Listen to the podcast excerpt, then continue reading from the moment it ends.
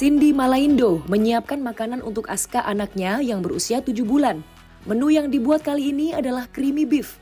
Bahan-bahannya relatif murah dan proses memasaknya pun mudah. Bawang merah dan bawang putih ditumis dengan mentega yang telah dipanaskan, lalu ditambah daging sapi cincang. Setelah daging berwarna kecoklatan, potongan brokoli dan wortel yang telah dihaluskan dimasukkan. Tambahkan santan kelapa dan air mineral, kemudian aduk hingga rata. Dia langkah terakhir setelah mendidih, kita masukkan nasi.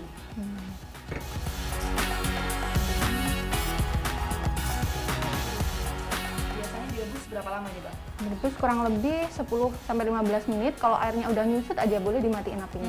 Oke. Oke, bisa kita tutup sekarang? Iya. Hmm. Ini baunya Baunya udah, udah harum kecium ya. Udah sedap. Iya. Jadi bukan hanya rasanya saja yang enak ya, tapi juga harus bergizi. Dari mana sih Mbak dapat ide menu seperti ini? Ide kayak gini sekarang banyak banget dokter anak yang jual buku eh, MPASI gimana menunya, kayak daftar-daftar apa aja yang bisa dimasakin buat anak-anak tuh banyak banget. Sama sekarang kan banyak ibu-ibu yang eh, di Instagram, di TikTok banyak banget kan video-video masak-masak gitu. Setelah matang, Cindy menghaluskan makanan ini. Untuk membuat suatu menu, Cindy mencobanya terlebih dahulu dan memastikan anaknya suka. Ia pun membuat anak nyaman dengan kondisi lingkungan saat makan. Kalau ibu-ibu masak di rumah, siapa tahu itu masakannya amis atau gimana. Jadi kita harus nyoba dulu masakan yang kita kasih anak kita. Kan sama lidahnya sama kayak kita. Jadi kalau amis, mungkin dia biasanya amis dia nggak mau makan pasti. Jadi kita harus kasih serai atau dikasih daun salam biar sama juga enak dia juga mau makannya gitu. Oh. Saat memasuki usia 6 bulan, anak perlu tambahan makanan selain ASI untuk melengkapi kebutuhan gizi.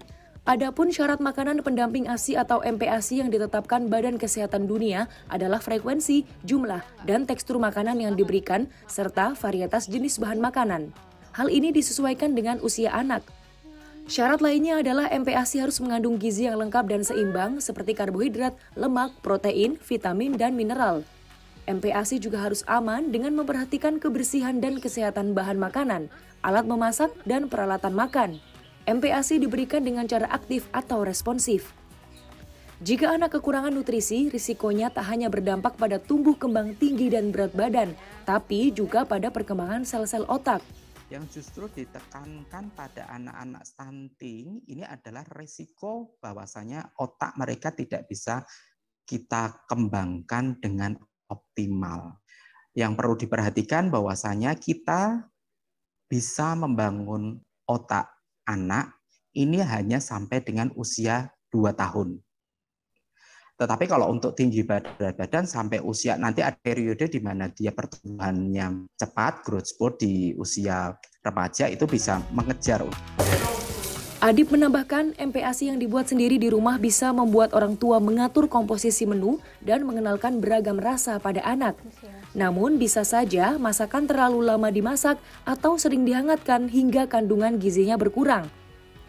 Sementara MPASI pabrikan mengandung nutrisi yang terstandar, namun anak tidak bisa mengenal beragam rasa makanan. Kanza Tamarindora, Heru Dwi Sudarmanto, Surabaya, Jawa Timur.